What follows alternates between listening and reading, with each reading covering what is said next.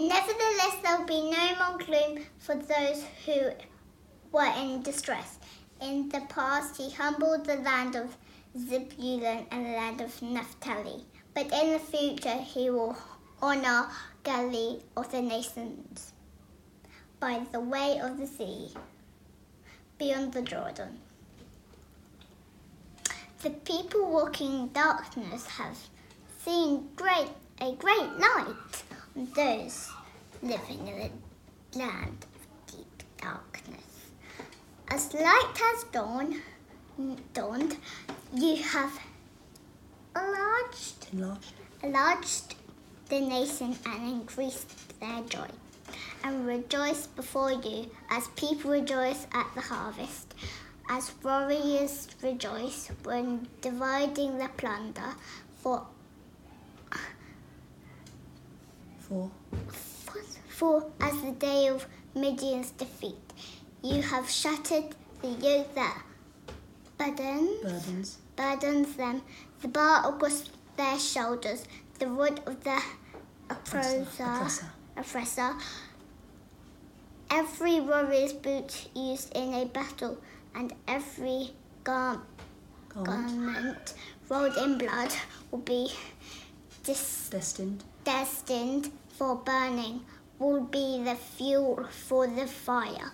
For to us a child is born, to us a son is given, and the government will be on his shoulders, and he'll be called Wonderful Counselor, Mighty God, Everlasting Father, Prince of Peace. And the greatness of his government and peace there'll be no end. He will Reign. Reign on David's throne and over his kingdom, Establishing. establishing and upholding it with Justice. justice and Righteousness. righteousness from that time and time mm. on and forever. The zeal of the Lord Almighty. Almighty with Will will accomplish. accomplish this. Matthew 2 1 to 12. Visitors from the Far East. Jesus was born in Bethlehem in Judea during the reign of King Herod. About that time, some wise men from eastern lands arrived in Jerusalem, asking, Where is the newborn King of the Jews?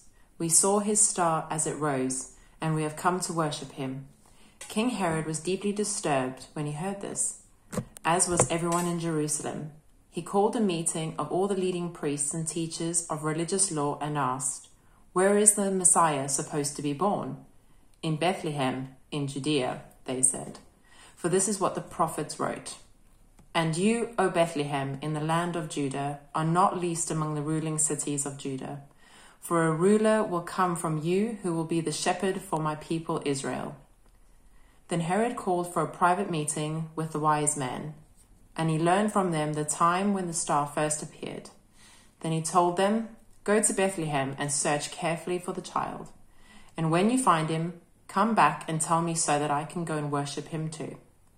After this interview, the wise men went their way, and the star they had seen in the east guided them to Bethlehem. It went ahead of them and stopped over the place where the child was. When they saw the star, they were filled with joy. They entered the house and saw the child with his mother, Mary, and they bowed down and worshipped him. They opened their treasure chests and gave him gifts of gold, frankincense, and myrrh. When it was time to leave, they returned to their own country by another route, for God had warned them in a dream not to return to Herod. This reading is from Luke chapter 2, beginning at the first verse. Jesus is born in Bethlehem. In those days, Caesar Augustus issued a decree that the census should be taken of the entire Roman world.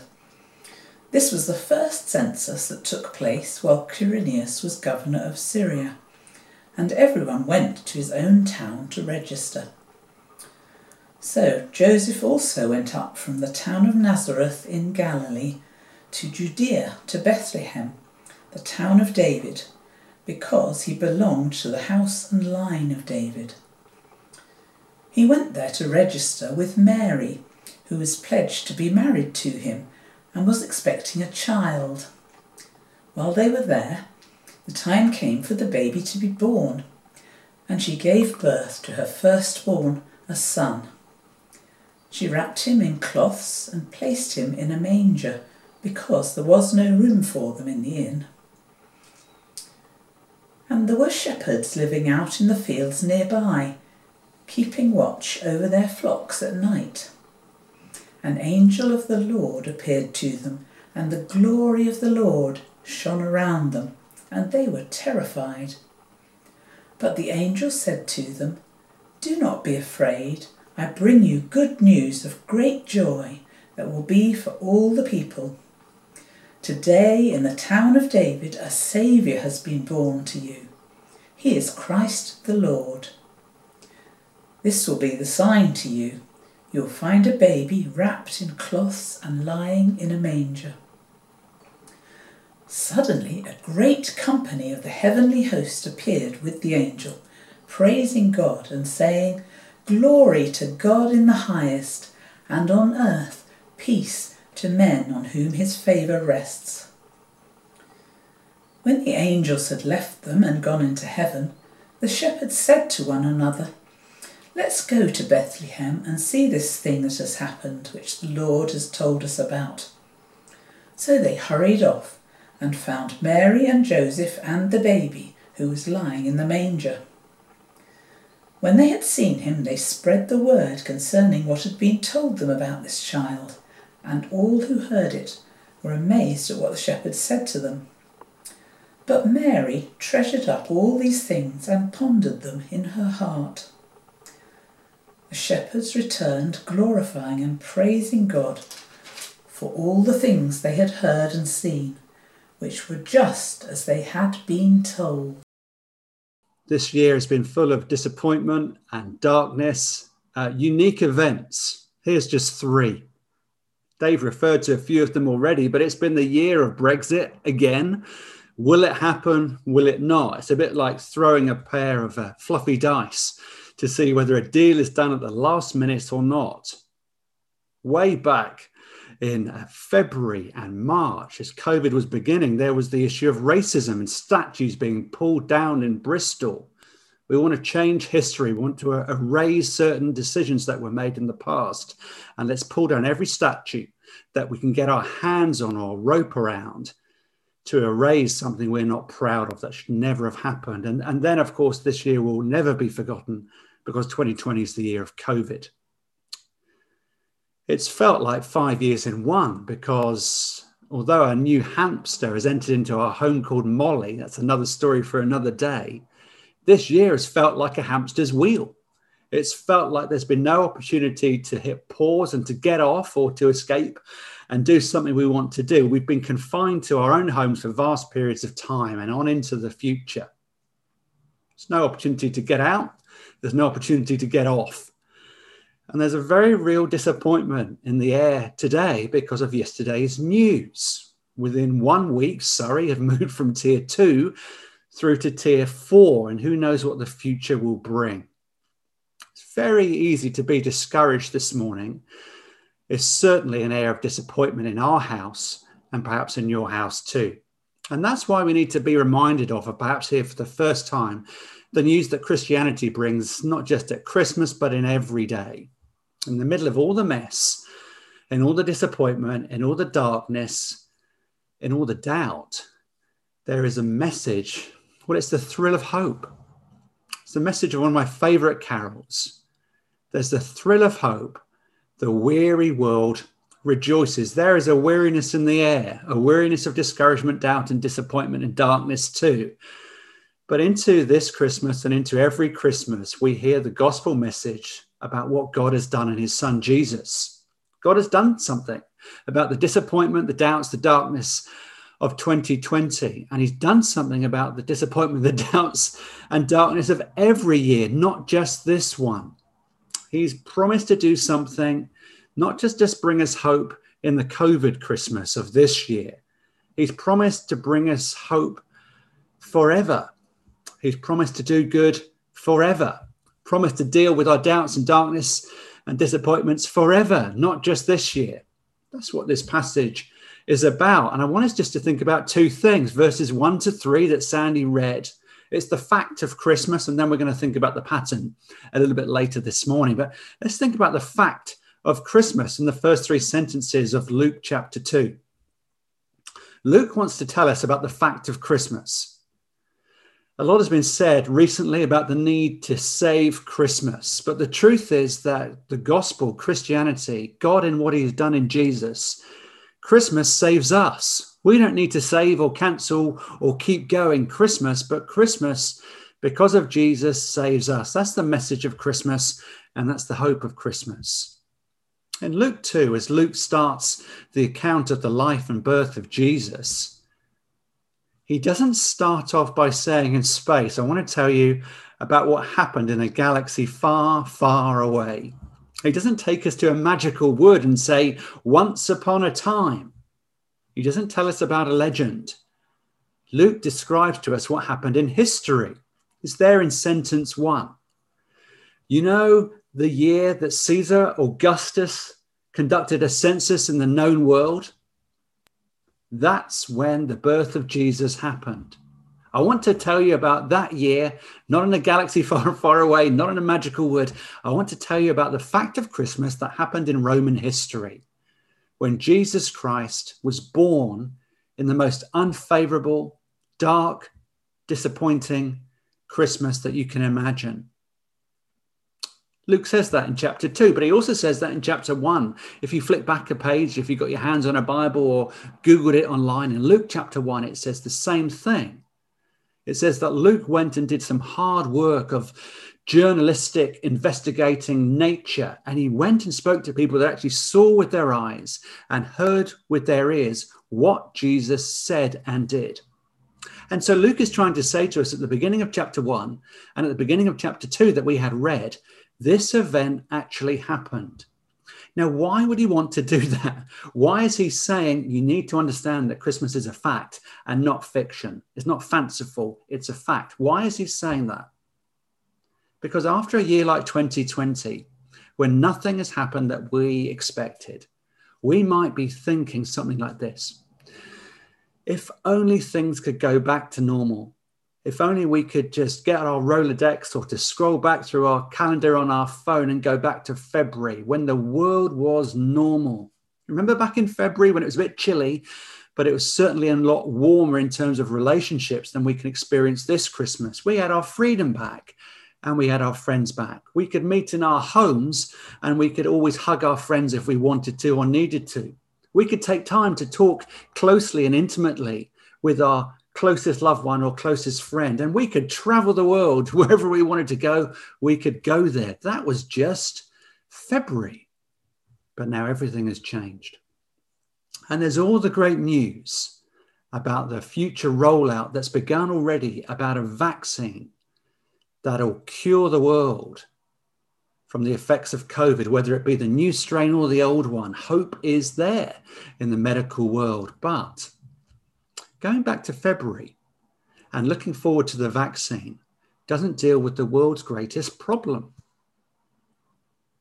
The world's greatest problem, according to the Bible, is the human heart. That's the problem in the world. The problem in the world is the human heart. And the only thing that can change the human heart is not a vaccine that can be made by Pfizer or the people at Cambridge or Oxford. We need a new heart, a new heart that is given to us by someone outside of this world with all its limitations and medical expertise as well. The great problem is not COVID. The great problem the world will face on into the future, as it has in the past, is this radical self centeredness in my heart and in your heart too. It's a radical self centeredness that divides every home. It's this radical self centeredness that fractures every family. It's this radical self centeredness that means well, it's the cause of road rage as much as it's the cause of the nature that we want to turn our back on our loving creator God and we want to rule our own lives. It's our radical self centeredness that causes all these problems in the past, way back into February and every month since, as we've sought to homeschool our kids and stop commuting and deal with all the limitations that we've faced. In other words, or in other words rather, who would love to be in another world as well? We don't just need a vaccine, we need a cure for our self centeredness. We don't need stories that tell us to try a little harder. We don't need legends about the glory of God coming on the greatest story ever told that was on the TV just yesterday, I believe. We need the glory of God to actually appear. We need Christmas actually to be factually true and real. Luke is saying in chapter one and in chapter two, the Nativity is not nonsense. Christmas is more than a feeling.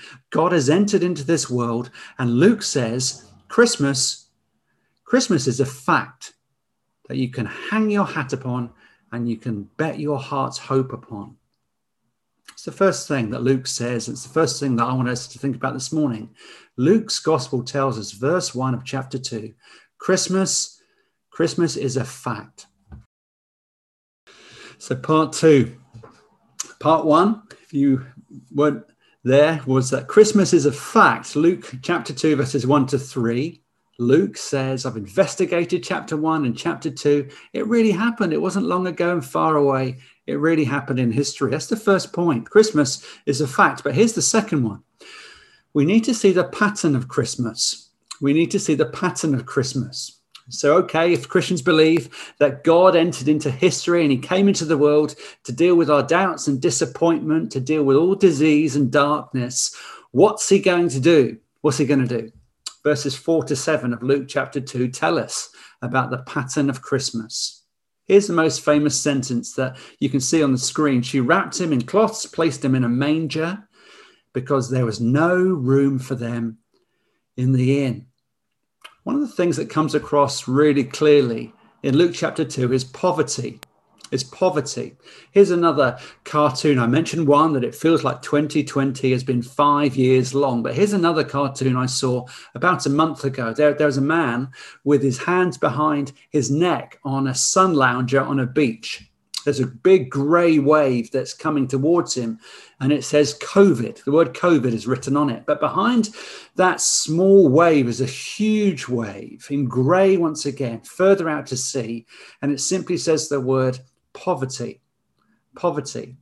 All of us have felt personally the changes that uh, the financial conditions have brought upon us due to COVID. And I think the real effect in our society and culture and high streets and home has yet to be felt.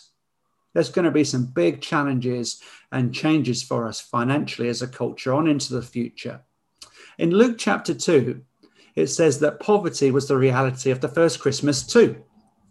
If you were um, a Jewish person and you just gave birth to a baby, it was duty bound of you to go and have your child circumcised. And as you took your young in, infant baby boy to get circumcised at the temple, you had to take an offering. So if you were an upper class person, the gift was big. If you were a middle class person, it was a middle sized gift. And Luke says, Mary and Joseph were neither of those two social categories. They were really, really poor. They were so poor that at the end of Luke chapter 2, it tells us that they, they took a small offering of two doves or two pigeons to pay their, pay their debt, to pay the offering to God for, out of gratitude for the birth of their son, Jesus. They were the poorest of the poor. They would have gone to food bank out of need and necessity. They would have got all the benefits that were available to them. They weren't taking benefit. They needed every penny. They were that poor and that lowly when they got to Bethlehem, Joseph was the lowest of the lowest social strata as well. He didn't have the money or the clouds or the connections to even get a room for Mary, his new wife, with a new baby born. He couldn't even get a room to keep out the elements.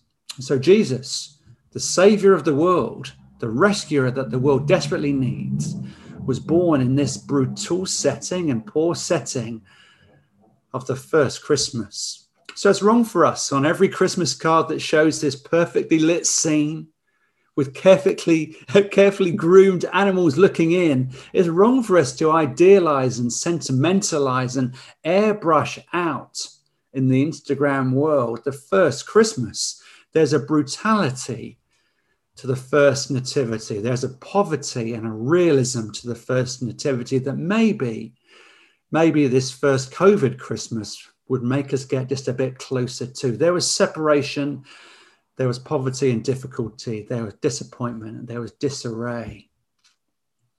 That's the whole point of the nativity in Luke's story. He's saying there's no room, there's real poverty, they didn't have a place to stay. Jesus was born in an animal's trough. He was rejected right from the beginning of his life. Because Christmas is not just a fact, there's a pattern that we need to engage with. There's a pattern of Jesus' life that is constant from the day he was born to the day he died on the cross, the first Easter, you could say. At the very beginning, we see the rejection that Jesus experienced right the way through his life. I mean, Jesus didn't arrive as a general showing the strength of his armament and power. He doesn't come displaying the grandeur and royalty landing in a palace. Why did Jesus turn up so weak, so vulnerable, so poor, so lowly? Jesus came like that because if he's going to deal with our darkness, our disappointment, and our decay, there's only one way that he could do it without destroying us. He came the first time to be rejected, not accepted.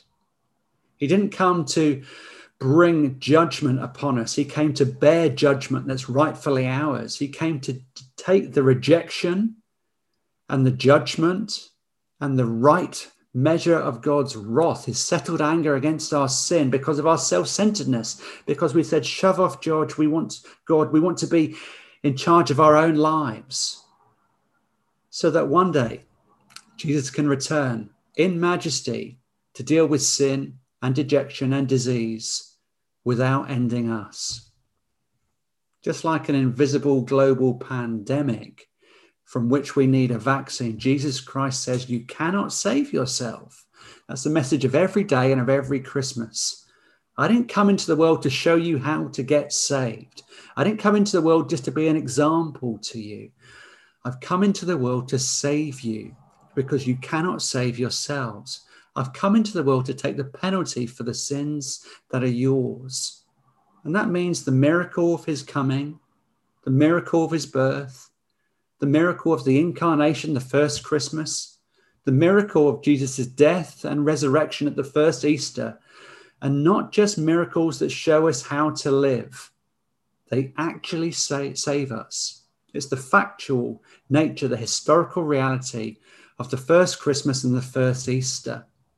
And right at the beginning of the journey, we see the pattern to Jesus' life and ministry. He's put in a rough wooden trough, but later he's nailed to a rough wooden cross. He's rejected by an innkeeper. Later on, he's rejected by the population. He's rejected on the cross itself by his own father. Jesus gets what we deserve.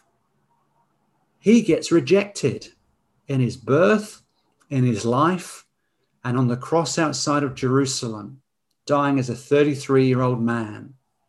He gets rejected. That's the pattern of his life, so that through him we can be accepted. So, what does it mean? What does it all mean? Here's what I've been looking for and you've been longing for this year. It means that there's hope in a COVID Christmas and in a COVID world. Believe in what Jesus has done, believe in his life and his sufficient death once and for all, and there's hope. There's hope at Christmas time, all by ourselves in our smaller units with the limitations that we can't travel and meet people that we want to. Jesus' birth is the beginning of God's rescue mission. There's real light in the darkness, not on the outside of our homes as the LED light bulbs flash in the darkness. Not just light on our Christmas trees, there's light at the center of our disappointment. There's light at the center of our disease, there's light in the center of our world, and it's a person whose name is Jesus. Real light, because real life is possible in the person of Jesus Christ. is the light of the world, which means that there's hope in a COVID Christmas, and there's hope in the darkness, and there's hope. There's hope in the world. in the person of Jesus Christ. Jesus Christ, says Luke, he actually came. It's the fact of Christmas. But to understand why he came, you need to look at the first Christmas and understand its pattern. The rejection that Jesus and Mary and Joseph received in history at the first Christmas is a pattern of what Jesus experienced throughout his life as he died for the sins of the world on the cross at the first Easter. And we need to keep those two together. And because of the first Christmas, and because of the first Easter, there's hope in the COVID world.